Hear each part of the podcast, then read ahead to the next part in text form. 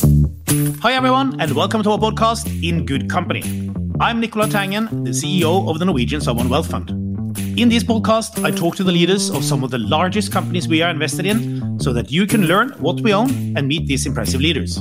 Today, I'm speaking to François Jackow, CEO of Air Liquide. Air Liquide is a French multinational company that sells industrial gases across the world. They basically sell air.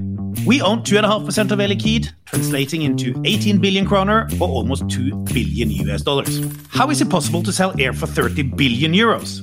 Stay tuned and find out.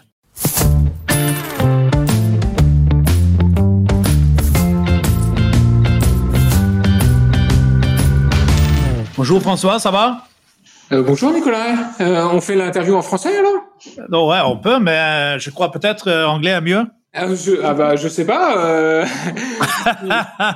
well, I'm uh, really happy today to have uh, François Jackow, the CEO of this amazing uh, French company called Air Liquide, and um, that's uh, it's been a company I've admired for a very long time, and one of the finest companies I think in the world. So, uh, great pleasure to have you on. Well, thank you very much, uh, Nikolai. Thank you for the opportunity. It's great to be here today. So, my first question is a bit of a kind of a naive question how is it possible to make money out of thin air? Well, that's maybe a part of the recipe of uh, Air. You know, we are working with uh, very simple molecules uh, that we have not even invented ourselves. Somebody else did that a billion of years ago. Uh, so it's mostly working uh, with uh, oxygen, nitrogen, hydrogen, CO2, argon, xenon, rare gases. Uh, but I think the key is to really focus on our business, not only on how to produce, extract those uh, gases who, who, have unique properties, but also to find uh, ways for our customer uh, to use them uh, either for safety, for productivity, for health, many, many, many applications. But how do you, um, how many times can you split air into how many products? Well, I think basically you, you can extract, I mean, the main components. So uh, the main one is nitrogen. Nitrogen is a great gas to inert to avoid explosion, for example, in refinery, uh, but also to protect any kind of uh, oxidation in the food, for example, industry. They're using a lot of uh, very pure nitrogen, but also when you are making uh, semiconductors to make sure that uh, the atmosphere is ex- super pure. Uh, so that's the main one. But the other one, which is also unique, is oxygen, which oxygen is the, the gas which is the gas of life because you're breathing oxygen, uh, but it's also the, the gas of uh, fire, which is helping uh, combustion, uh, welding, cutting, metal fabrication, but also oxidation to make a, a lot of stuff, uh, which could be uh, steel, glass, plastics. And then you've got smaller components, argon, for example, and you've got multiple rare gases, which are parts per million or parts per billion in the air. And those have also unique properties. Now, what is your personal favorite gas? My personal favorite gas, I think it's probably oxygen because, as I mentioned, oxygen is the gas of life. Uh, mm. It's uh, help us to breathe, uh, and unfortunately, I mean, uh, we all have seen, I mean, the importance of oxygen during the COVID time, uh, where uh, oxygen help to uh, save uh, millions of, uh, of lives. But uh, also oxygen is the gas which is uh, helping uh, high temperature for, as I mentioned, oxidation processes, but also cutting welding. So probably oxygen, which has been at the the roots of Air Liquide, is one of my favorite. But today, more and more, uh, we see also hydrogen, and hydrogen is, is becoming also uh, clearly uh, one of the favorite because hydrogen is uh, the gas which today is used to make um, clean gasoline and diesel. It's used to mm. remove sulfur uh, from the uh, the petroleum, so it's very useful today in terms of environmental impact. But tomorrow, the big potential is in the energy transition to be able to use hydrogen as a clean energy vector. And we will and we will come back to that very important question. But um, in the meantime, not many people know that you are one of the best performing companies in Europe. Uh, you delivered some 12% return over the last 10 years, which is kind of incredible in a market which has been difficult. So why why are you so successful as a company? Well, I think maybe part of the, the recipe is that we, we managed to um, have a, mix of uh, resilience and growth capabilities. Uh, I think the resilience is based on the, on the big mix of, uh, of our businesses, uh, being uh, in manufacturing, but being uh, also in, in, in healthcare, for example, having a footprint which is a global footprint in the different geographies, but also the resilience comes from the business model where part of our activity, especially when we are dealing with the uh, largest customer, when we build, own and operate a plant which is dedicated for a customer or for an industrial basin, we have long-term contracts uh, with take or pays, with indexation for uh, energy uh, cost pass-through, for example. And that business model is uh, providing a very, very strong capability to perform in good, but also in more difficult uh, times. Uh, mm. So I think that's very important. On top of that, uh, we are a growing company and we have been always growing. I mean, uh, between uh, five and, and seven, eight percent uh, over the past uh, 20, 30 years. I would like also to believe that the, the, recipe is, comes from who we are, where if we think about our culture and our values, performance is something which is really deeply rooted in our DNA. Um, mm-hmm being a, a, successful company for 120 years, uh, I think we never are fully satisfied with the results. Uh, we always try to uh, push the limit. We think uh, long term. We want to innovate. We want to bring value through innovation. Uh, and I think that's very important. And that's part of the recipe for the long term and the long term performance. So if we dive in a bit to the contracts, because they are quite um, different from many other industries, right? So if I have a car company or a steel company or a brewery, you make a small little plant next to my plant, right? Yes. And then and then you put some pipes in and you deliver everything I need in terms of gases for a long period of time. So these contracts, how long are they typically for? Well, typically, I mean, for those uh, large customers, uh, they are uh, uh 15 or 20 year uh, contracts. Uh, what is very important is that we design ourselves the plants because we have our own engineering capabilities, which is part of the recipe. because not only we uh, design the plant, we build and we own and operate the plant, but we are feeding back the engineering and the technology team with the experience of an operator which is mm-hmm. making a huge difference between somebody who is just an engineering company or somebody who is just an operator. We have a full uh, circle, basically, where we can improve the plants, the design, the performance based on the, uh, on the operation. And we have the technical capabilities to do that. Um, and, and, and, and, take and, and take up pay contracts means that yeah. I have to pay whether I need your gas or not, right? The long term contract, uh, yes, I pay typically you have um, um, um, um, an obligation uh, to take part of the volume, which could be uh, 70, 80, sometimes 100% of the nameplate capacity of, of the unit. But what we are doing also, which is very important, um, is uh, we are taking, of course, the full responsibility and the full risk for the investment and for the operation. So you um, kind of split the world in a way in in so-called basins. Uh, is that right? There are areas where you have uh, deliver to a lot of different companies and, and in a way control that area. Is that right? Uh, yes, absolutely. I think one of the uh, the key strengths of Air Liquide is to uh, be present in some uh, key industrial basins where you have a high concentration of uh, manufacturing industries, refining, chemical, steel industry. by being present there, we can oversize some of the units and supply multiple customers from a single plant or a series of plants. Then we built uh, our own network uh, in terms of pipelines that we own and operate ourselves.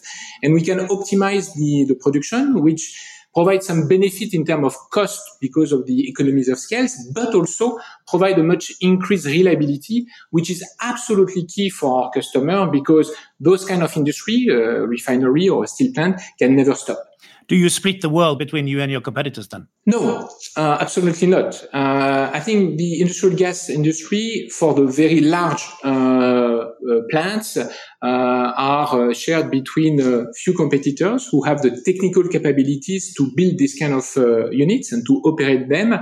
But we are competing everywhere in, in the world where of course it makes sense for each of us. So in some places we are very strong, in others it's uh, more challenging.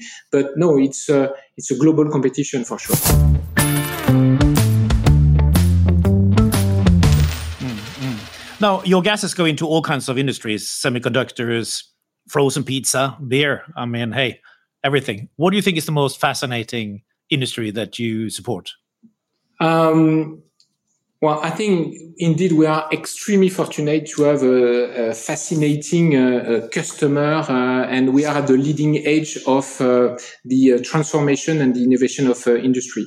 Probably one of the uh, most demanding customer are the customers in the semiconductor industry, in the fabs, because the fabs are becoming bigger and bigger and more and more advanced, and the level of purity uh, which is required for our gases is uh, just uh, amazing. Here we are talking about level of impurity in nitrogen, for example, which is used in a fab at a level of one part per trillion. So really, really nothing in terms of uh, impurity. And on top of that, you cannot stop because if you stop, it's tens of millions of dollars of uh, damage that you can create to the full production line. So in terms of uh, benchmarking and standard as probably the most demanding and fast moving uh, industry. So here you deliver to the likes of NVIDIA, AMD, and so on. Uh, absolutely. I mean, uh, we uh, we supply to uh, many of the chip makers or the memory uh, maker uh, in in the world, either the the original maker or the the foundries. That's good. Now, you also um, to the space exploration program. What do you do here? Space is a very interesting uh, area indeed, and that's another application. We have been involved in the space program in uh, in Europe uh, since the 60s, and the beginning of the Ariane uh, rocket. Because when you look at the Ariane, and since then we have worked on all the versions of Ariane, basically uh, what you see from the outside is a very large uh, liquid hydrogen tank and a very large liquid oxygen tank. So we were making those tanks, and we were also supplying uh, all the liquid oxygen and liquid uh, uh, hydrogen. So we continue to do that for the for the rocket and for the launch, of course. So we are present there. But uh, we have also other activities, for example, in the satellite, uh, where uh, for the satellites where you are doing Earth observation, for example, you need to have some kind of infrared equipment, which required a very, very low temperature. Those are super sophisticated uh, devices that we supply to some of those uh, satellites. And what we see today is a, a renewed interest in uh, space exploration. So it's uh, very exciting for uh, many of us uh, because it's uh, talking about uh, helping to launch satellites with a very low carbon footprint. To, to think about, I mean, alternative fuels, and hydrogen is one of them, to be able to reduce the carbon footprint of the, the space activity. But also, more and more, we have requests from customers to uh, work with them to find ways to um, extend the um, the life uh, in the in space. Uh, for example, to have a life support, how you are going to breathe in space, how you are going to purify oxygen, how you are going to capture CO2, for example, in the in the shuttle uh, in the space, uh, but also how you are going to uh, extract resources and use resources, manage waste, uh, for example. So a lot of questions which are very interesting for the space exploration, but also which uh, probably bring back to us some of the solutions that we can use already on Earth. Really, really fascinating. Now, you mentioned briefly um, hydrogen. What what do you see uh, your role being in the energy transition? Well, clearly in the energy transition, uh, we see ourselves as being uh, what we call a climate champion. We should be uh, an enabler to help our customer to reduce uh, their carbon footprint, uh, to improve their energy efficiency. Um, and we have uh, many uh, tools for that. And the, the thing is that we are in a position today to offer concrete solutions. Uh, if I take one example uh, uh, around oxygen, um, because we talk a lot about hydrogen, but oxygen can be also very helpful in the energy transition.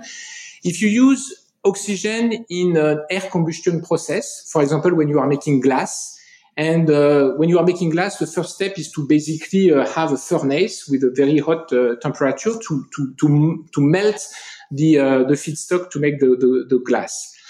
If you replace your uh, your uh, gas, um, your oxygen, sorry, which is coming from air with pure oxygen, then the benefit is that you've got a much higher flame temperature, you've got a much better energy transfer in the furnace, and you can save between 15 and 20 percent of uh, uh, fuel in your process. So that's great because it's saving uh, uh, energy, but also it's reducing the carbon footprint because you're emitting less CO2. On top of that, because you don't have the nitrogen, you have replaced the uh, nitrogen from air with pure oxygen, then the flue gas is highly concentrated in CO2 and you can capture the CO2 much more uh, easily. So for the companies who wants to capture CO2 outside of their process, it's uh, much more economical to do so. So oxy-combustion in the glass, but it's the same in aluminum, for example, recycling. It's a big market which is booming right now mm. because again, not only um, efficiency in terms of uh, uh, energy utilization and reduction of the bill, but reduction also of the carbon footprint. We see that industrial gases companies have high scope one and two emissions. How, how should we as investors look at that? Well, I think uh, we we have uh, indirect emission because we are using electricity to produce uh, oxygen and nitrogen, and we have direct emission mostly because we produce hydrogen today from uh, natural gas and fossil fuels. Um, so if you just stop that and you look at the uh, absolute value, uh, then you may say, well, a company like Air Liquide has indeed uh, 40 million tons of uh, CO2 between uh, scope one and scope two. So it's a lot. But I think what you need to do is to look at two things. First, how uh, our uh, gases and product and services are used by our customer. The example that I just mentioned on the glass industry shows that oxygen provides energy efficiency and help our customer to save on CO2. So there's a lot of uh, environmental benefits by using our gases. Today, hydrogen, the main application is in refining to prevent, I mean, the, the sulfur from being emitted during the combustion of the fuel because we remove the sulfur from hydrogen. So a very strong contribution in terms of environmental footprint. So that's clearly something uh, to consider. I mean, the, the impact on uh, what we do, which is positive for uh, our customer. The second thing is that you need to look at the movie, not just uh, the, the picture of uh, what, uh, what we are doing and how much we are emitting. We are completely committed to uh, carbon neutrality. Um, and on top of that, we have a clear roadmap to reduce by one third the absolute value. And we were the first in the industry to take that commitment by 2035 in terms of uh, scope one and scope two emission. And even by 2025, we are going to see an inflection, a reduction in the absolute value of our emission. We do that, uh, and that's part of uh, the thing that we are committed to do to reduce our own emission, purchasing renewable electricity, for example, capturing CO2 from our hydrogen plant, or switching the hydrogen production from a fossil uh, fuel based process to electricity using electrolyzer, for example. Mm, mm. There's been some discussion that um, the hydrogen that you produce may not be as green as uh, as as you claim. What are your comments to that? Well, I think we have been always very clear uh, on uh, the way we are producing hydrogen, and uh, this, by the way, is being uh, audited by third parties. So I, I don't think there is uh, any misunderstanding on this. Most of the hydrogen that we are producing today is coming from natural gas, so it has a carbon footprint for sure. Uh, but we are also the most advanced in converting the hydrogen production uh, to uh, reduce the carbon footprint, either on uh, putting carbon capture on our own units. We are the only one today to have an industrial scale uh, carbon capture unit in operation since 2015 in one of our uh, plants to be able to capture the CO2 that's one. And we have many other projects for our existing units. And on top of that, we are uh, the company which is operating the largest uh, electrolyzer in the world in Canada, in Bécancour, which is 20 megawatt for a PEM unit, uh, which is using electricity, low carbon uh, electricity because it's uh, from uh, hydro plants and producing hydrogen. And on top of that, we are going to scale that by a factor of 10 having uh, three large projects in Europe, 200 megawatt each. So yes, today, in fact, we are emitting CO2 when we are producing hydrogen, but we have a clear uh, roadmap to decarbonize the hydrogen production.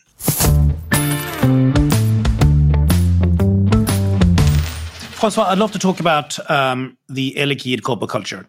Now, you've been uh, breathing Air Liquide gas since, uh, wow, nearly since you were born, right? You worked in Air Liquide the whole life. Uh, Absolutely. And uh, I've been with Air Liquide for 30 years. That's amazing. What are the benefits of spending the whole life in one company? Well, I think uh, there are many uh, many benefits. Clearly, uh, the fact that um, uh, I've been around quite a bit uh, in in many countries. I've lived in uh, in several countries. I have been involved managing a lot of businesses. Um, I know our teams. Uh, I know our customers. Uh, I've been through uh, different times, sometimes uh, crises, uh, difficult ones. Um, so I think this depth is for us extremely important, and for myself extremely uh, important. And I think it's giving me the opportunity to really understand our strengths, but also our weaknesses, and to position ourselves currently at best because I think one of the very exciting uh, thing today is that we have more opportunities than ever. So we have to be in a position, and I think as a CEO, I have to position uh, us to be in a position to seize those opportunities at best. Mm, mm. Now, as a company, you don't hire much from the outside. What, what is the thinking here? Well, I think we do hire, I mean, uh, people uh, more than 10,000 uh, every year, basically. But this is true that uh, typically we don't hire so much uh, mid-career uh, people because we have a, a, culture of developing people, providing opportunities to to work and to get experience in different parts of the world in different businesses. We are, I don't think working within uh, silos. Uh, we give opportunities. You can be working in a, in a technical field, uh, then moving to commercial, then moving to HR, then moving to finance. So that's part of the DNA, which I think is creating a, a lot of, um, I would say, interest and excitement. Uh, as a result, I mean, people tend to stay longer uh, with Air Liquide, more than 10 years on, on, on average, and, and many uh, of them much, much longer.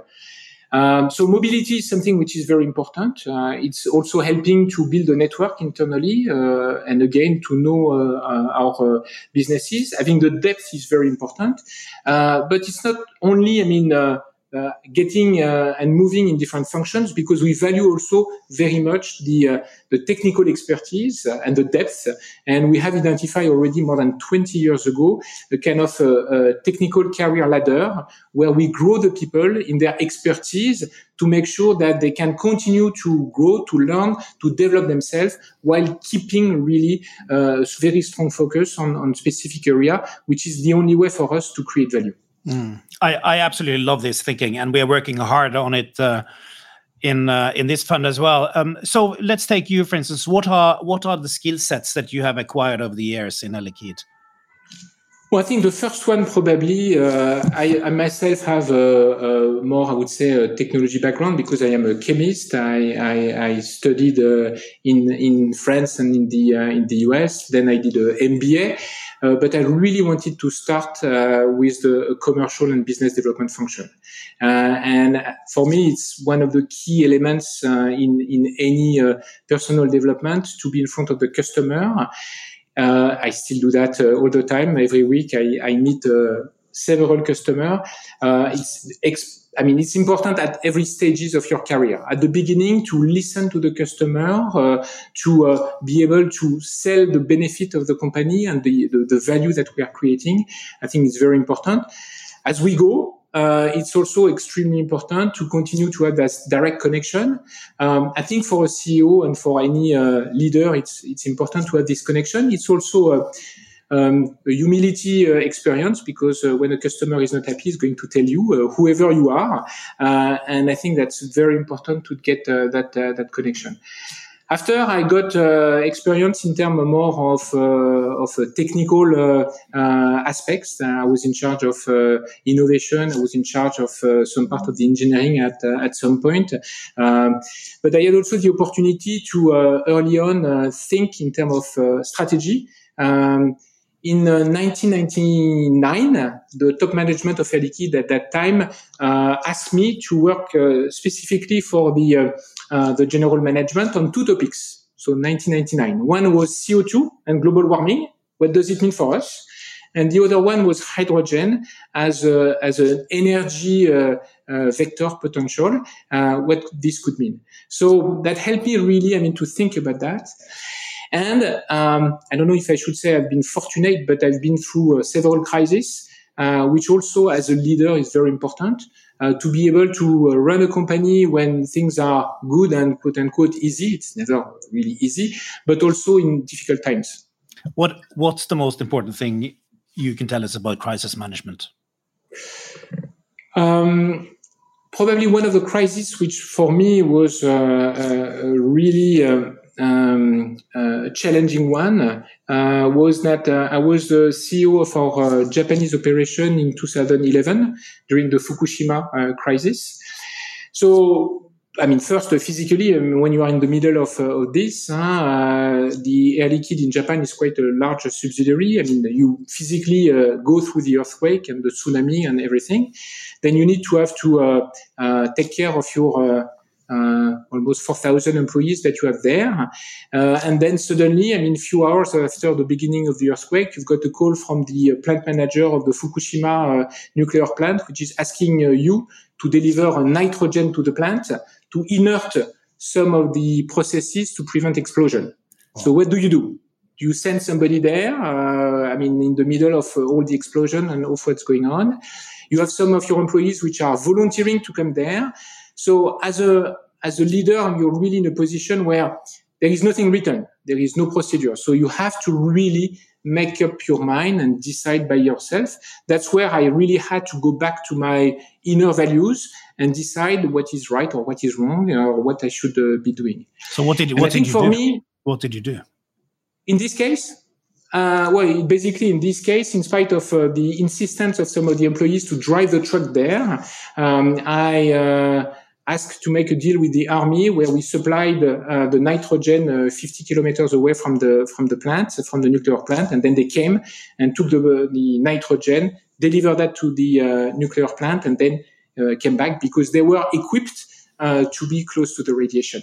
But that's just one example among, I mean uh, almost hundreds that I had to uh, take for the past uh, for the for the few months during the, the crisis.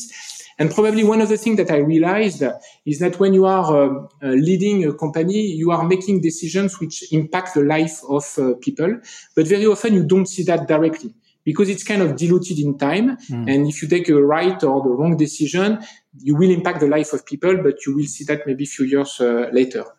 In that crisis, and that's very often the case in crisis, everything is basically uh, compressed and you see the immediate impact of your action and you sense this uh, responsibility. So for me, that was very important.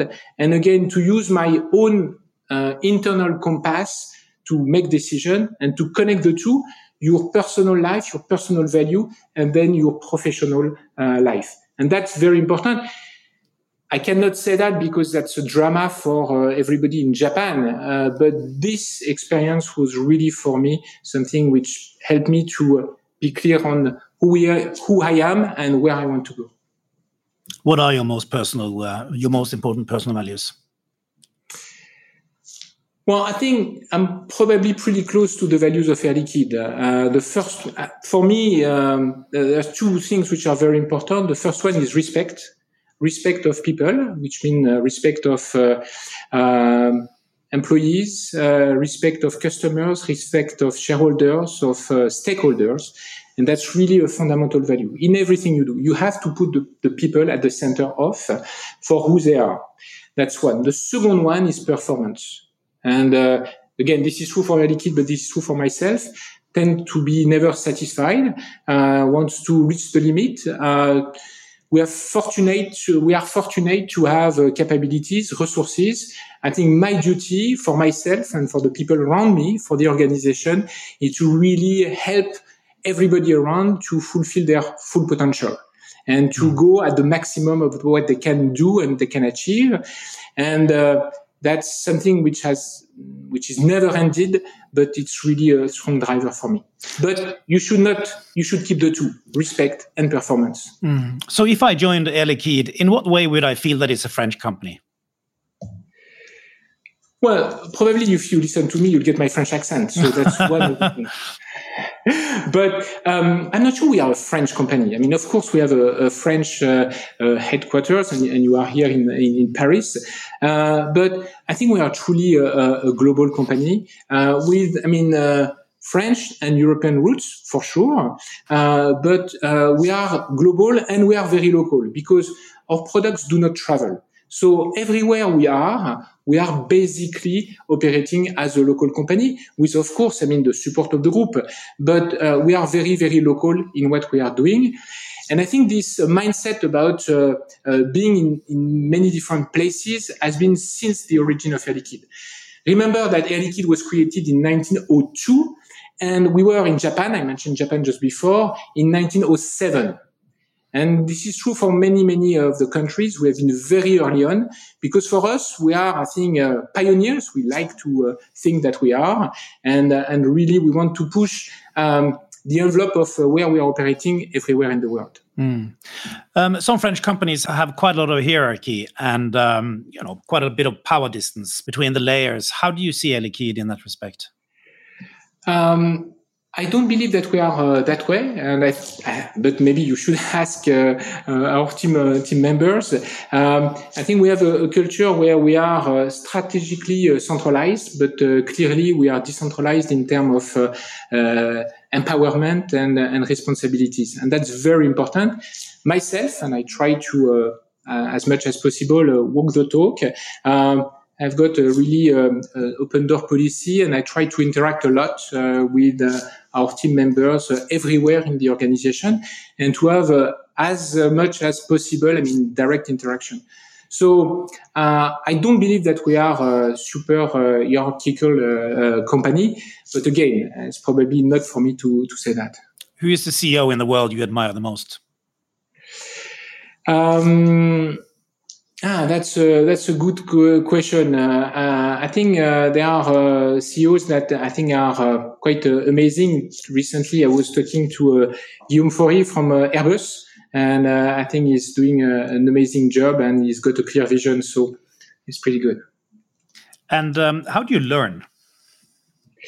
Um, how do I learn? That's a great question because I had this discussion this morning. I had a breakfast with a team of uh, employees and I was insisting on the fact that uh, curiosity and learning is absolutely key. Um, I try to learn uh, uh all the time. And that's part probably also of the answer to your question uh, before about uh, being with Air Liquide for 30 years. Uh, because that's really part of the excitement of uh, of this uh, company is that we are exposed to a lot of uh, geographies, a lot of customers, a lot of trends which are really at the forefront of what is happening in the world. And um, I talk a lot with uh, customers, with suppliers, uh, with people from the different governments around the world. I read. I like to read very much.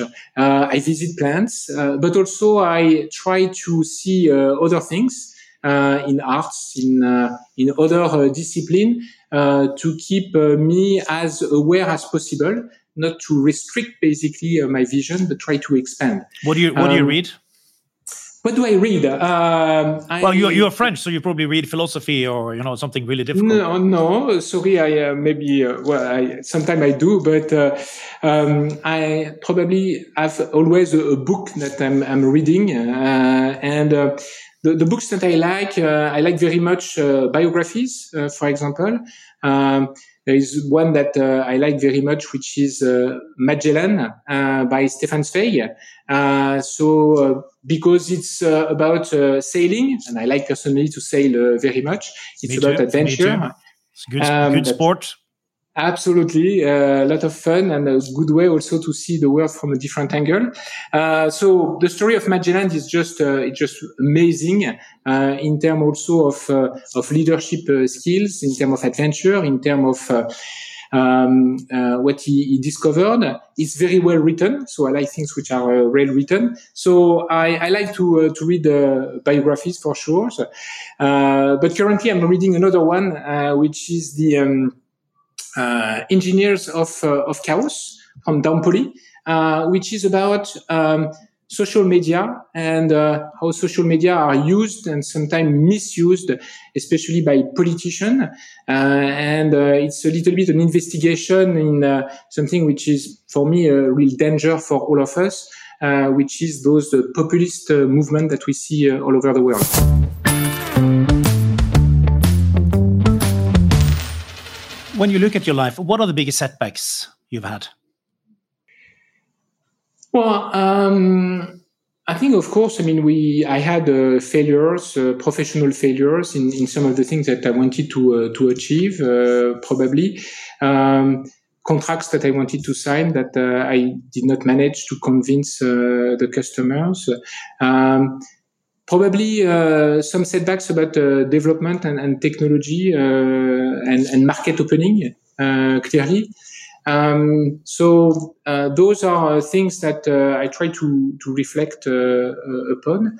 Uh, we need to have the humility to uh, accept that we are not perfect, and it's very often opportunity to learn and to improve.